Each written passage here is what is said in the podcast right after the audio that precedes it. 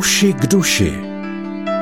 Psychologie a Bible v rozhovoru Marka Macáka a Lucie Endlicherové.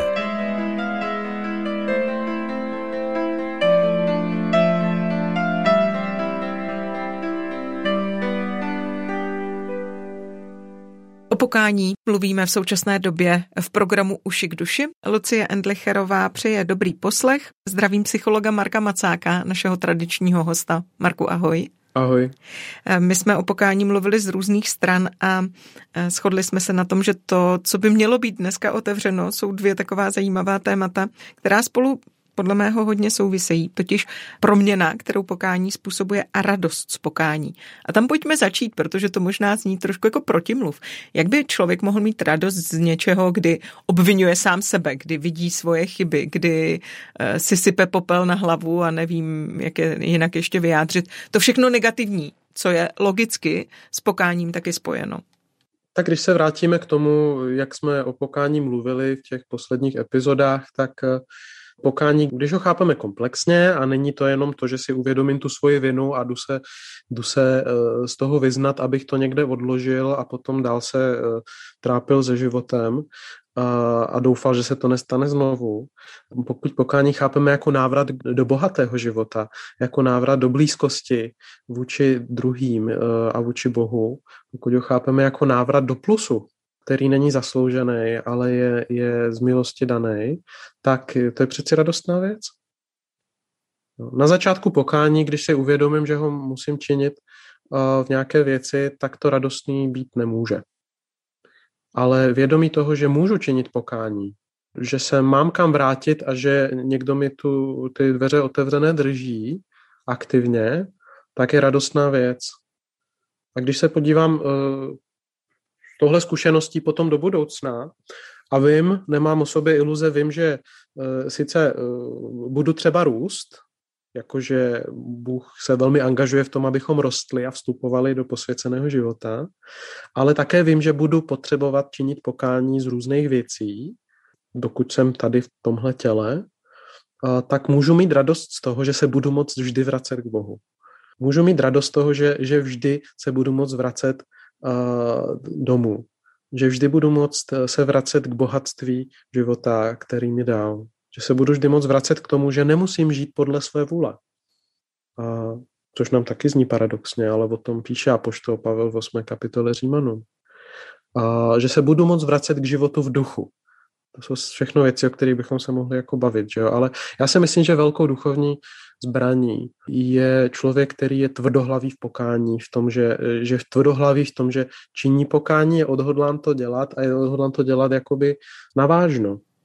Protože potom ďábel ví časem, že, nebo se spíš bojí toho, že kdykoliv s něčím na mě přijde, tak ví, že já u toho dlouho nevydržím, protože prostě se zase přimknu k otci. Zase se přimknu k Bohu a, a můžu udělat ideálně jakkoliv špatnou věc, prostě půjdu zpátky k otci, protože, protože mám radost z toho, že můžu. Mm-hmm. Takže mm-hmm. tenhle jako pozitivní aspekt eh, vztahu k pokání si myslím, že, že by tam vlastně měl být. Proto my jsme lidi, kteří přestože žijou ještě tady v tom starém nebo uprostřed toho starého, co nás tak různě má tendenci spoutávat, tak eh, víme, že, eh, že nás to prostě nedefinuje a že už se učíme žít jako občany jako nového světa. Může to zvenku znít tak jako prospěchářsky, víš, tak vím, že mě čeká to dobré, že zas budu mít ten prsten a ten plášť, že prostě všechno, co je mm, boží, je i moje. Dá se tomu nějak vyvarovat, aby to člověk nedělal pro ten benefit, který z toho má? Dietrich Bonhoeffer uh, řekl, že milost, o které mluvíme, když mluvíme o duchovním životě, tak je drahá. Je to milost, protože nás volá k následování a to nás něco bude stát. Když zůstanu u toho, co jsem říkal, že pokání je návrat k Bohu, tak to znamená, že je to návrat k nějakému životu. A ten život s Bohem právě není o tom, že teď jsem se jako očistil a teď si můžu zase dělat, co chci a snad do toho nebudu dělat špatné věci. A je to vracení se k Boží vůli. Jo, ten duchovní život, do kterého se člověk vrací, ten život v duchu, tak je život, kde jako vracím se k tomu, že v pokání Bohu říkám, děkuji za to, že mě přijímáš zpátky tam, kde se můžu vydat tobě.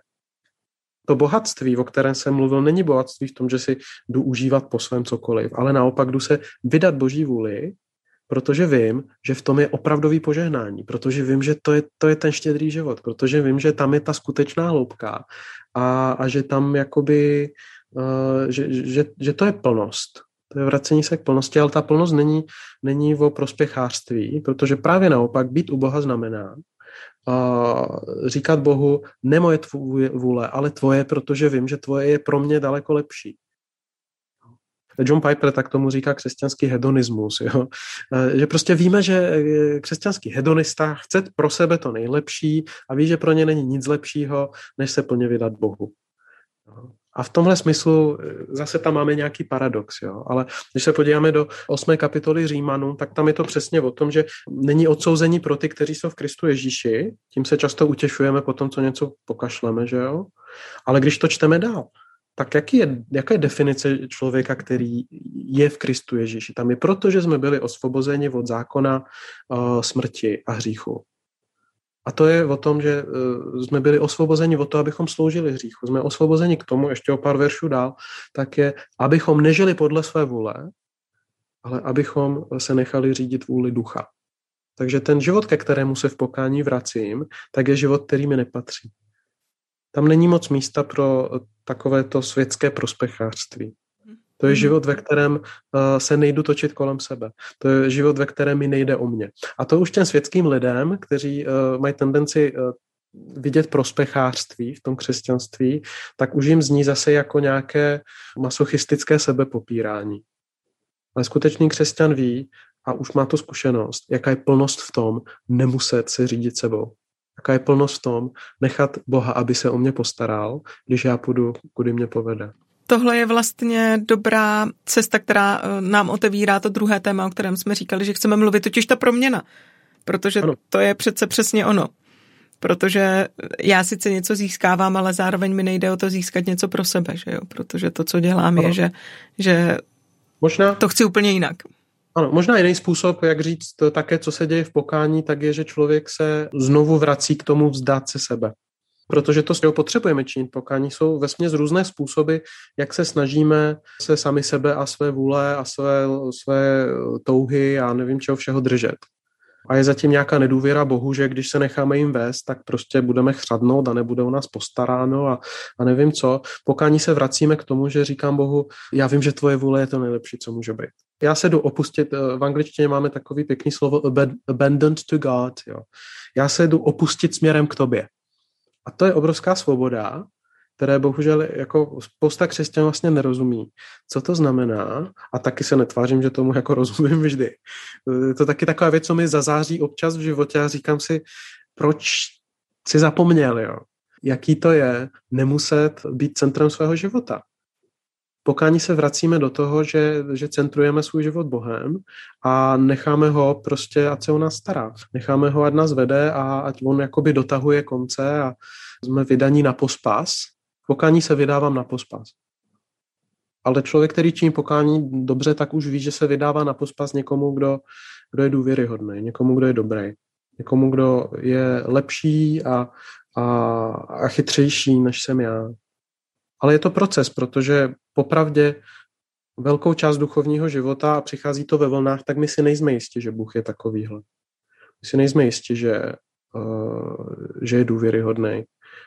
Teoreticky jo, ale prakticky eh, žijeme často jako praktičtí ateisté nebo antikřesťané a myslím, že pán Bůh s námi má v tom trpělivost, proto nechává ty, jako, tu náruč otevřenou dlouho, protože ví, jak těžké pro nás je jakoby ve spirálách vystoupat na místo, kde konečně vidíme věci uh, jasně a, a nekalí se nám zrák. Jo? A to může trvat roky, to může trvat desítky let duchovního života. A, ale proto jsme tady. Až, až budeme v nebi, tak už bude tenhle proces za náma, bude jasno. Ale, ale my jsme ve světě, kde se učíme počítat s Bohem tak, jak je. A to učení se, které teď popisuju, je vlastně proměnou. Je to vlastně změnou v tom, o co člověk opírá svůj život, na jakém principu žije. Jo, je to vracení se k tomu realizovat Krista ve svém životě, nikoli v sebe. V jednom z žalmů se eh, král David modlí, ukaž mi i hříchy, které jsou mi skryty. Hmm. Jak moc důležité je, aby člověk činil pokání, vyznával před Bohem co nejvíc, aby něco neminul? Já si myslím, že je tam velké riziko toho, že člověk z toho udělá nějaký svůj výkon, kterým chce mechanicky uh, něco na Bohu si vynutit, anebo si nějak uh, se chopit svého života. Budu mít život víc pod kontrolou, pokud budu mít pořádný přehled vo všem a jo, prostě, že to, po, potom to není pokání, protože to je zase návrat k sobě. Jo. Na druhou stranu určitá jako pokora a opatrnost vůči Bohu v tom, že vím, že můžu dělat věci špatně, že můžu se míjet cíle, že můžu hřešit způsoby a v oblastech, které si neuvědomuju, tak si myslím, že to patří k vědomí toho, toho kdo jsme. Zase, když se vracím k tomu, té představě toho mezilidského vztahu, přeci jenom být někým, kdo ví, že se můžu vůči někomu, na komi záleží, prohřešit, aniž bych chtěl, aniž bych, to byl můj záměr, patří nějaké vzájemné pokoře i k tomu, že jsem nějak jako bezpečný člověk pro toho druhého. Takže myslím, že stejně je to jako před Bohem, jo, určité vědomí toho a schopnost je potom s Bohem mluvit o tom, hele, já vím, že to můžu kazit i tam, kde si toho nevšimnu. Dej mi milost, abych to viděl. Že to k tomu patří. Tam ještě mi zaznívá jedna věc, když to teď říkám, že pokání je taky milost, o kterou je, je třeba prosit a vidění věcí je milost. Myslím, že pán Bůh nám právě uh, nedává, a v tomhle máme někdy otázku, proč to nedělá, nedává jasný zrák jen tak, protože uh, asi důležitější pro něj, než abychom jenom žili dobře a čistě, tak je, abychom ho uměli dobře potřebovat. Jo, takže někdy, když člověk žije se zažraným hříchem, jako celý desetiletí třeba, a stěžuje si na to, že mu Bůh z toho nepomůže, anebo že, ho, že, že, to, že mu Bůh nedal milost, aby to bral dostatečně vážně, eh, ten člověk sám, že jo. Jedna z velkých stížností mě vůči Bohu bylo, proč je mi to tak jedno, hospodine? Já nechci, aby mi to bylo tak jedno, ale když mám být upřímný, tak je. Já to neumím brát vážně, že tohle je špatně u různých věcí. Ale myslím, že Bůh nás tom cvičí, abychom mu uměli říct e, i tu jako věc, a v tomto se cítíme hrozně maličký, ale to je asi dobře, mu říct, e, já tě potřebuju, abych, abys ve mně něco ty změnil, abys ty mi dal otevřený oči, abys ty mi dal otevřený emoce, abys ty mi dal schopnost být u sebe. Já to neumím. A postupně do toho vrůstáme. Ale Bůh nám to nechce dát jenom prostě takhle, protože já myslím, že on potřebuje vědět, nebo spíš jako vztahově. On chce, abychom věděli, že nám to dává von. Stejně jak byste malému dítěti mohli dát úplně všechno, co chce a mohli byste přesně odečíst jeho jako potřeby a touhy. Ale prostě chcete, aby si o to řeklo. Protože chcete s ním vztah, nechcete jenom, aby to bylo spokojený dítě, které o vás neví. A nebo pro který jste jenom symbol toho, že mu věci v životě jdou. Bůh chce a staví nás opakovaně do pozice, kde musíme žádat o věci, ne proto, že nás chce trápit, ale protože chce být vidět. Protože chce, abychom se navzájem s ním viděli. Není potřeba nic dodávat. Marko, děkuju. Eh, děkuju, že jsme mluvili o pokání a děkuju za všechny ty věci, které zazněly jako motivace. Eh, kdyby pro vás eh, ty předcházející díly byly nějakou motivací, povzbuzením, budeme rádi, když nám řeknete, když nám o tom dáte vědět i pro nás je tohle nějaké směřování, takže pokud chcete, tak se můžete určitě ozvat. Ideálně na e-mail radio7 zavináč radio7.cz. Já jako, ještě nakonec ano. řeknu jenom jednu věc. Největší léčka bych ještě zmínil v návaznosti na to, co jsme říkali, protože jsem mnohokrát věděl, jak to vlastně na tomhle vyhoří, tak je, že se člověk uspokojí s tím, že má lepší porozumění tomu, jak věci fungují. Takže pokud vás to, o čem jsme mluvili, v něčem zaujalo, tak uh, to nestačí. Pokud máte z toho dobrý pocit, že teď víte, o čem to je, tak to je fajn, ale samo sobě je to k ničemu. Jděte do toho, že opravdu začnete uh, říkat ty věci Bohu, že opravdu začnete mluvit s lidma a že si dáte pozor na to, abyste opravdu udělali to, co vás možná oslovilo nebo zaujalo, protože tam je realita. Tehdy, když vstupujeme do věcí, které víme nikoliv když je jenom dobře zavnímáme. My tady na to máme v rádiu takovou okřídlenou větu. Informace ještě nikoho nezachránila. Ano. Marku, moc děkuju. Děkuji, eh, že jsi s námi a těším se na setkání zase za týden. Loučí se Lucie Andlicherová a Marek Macák. Naslyšenou.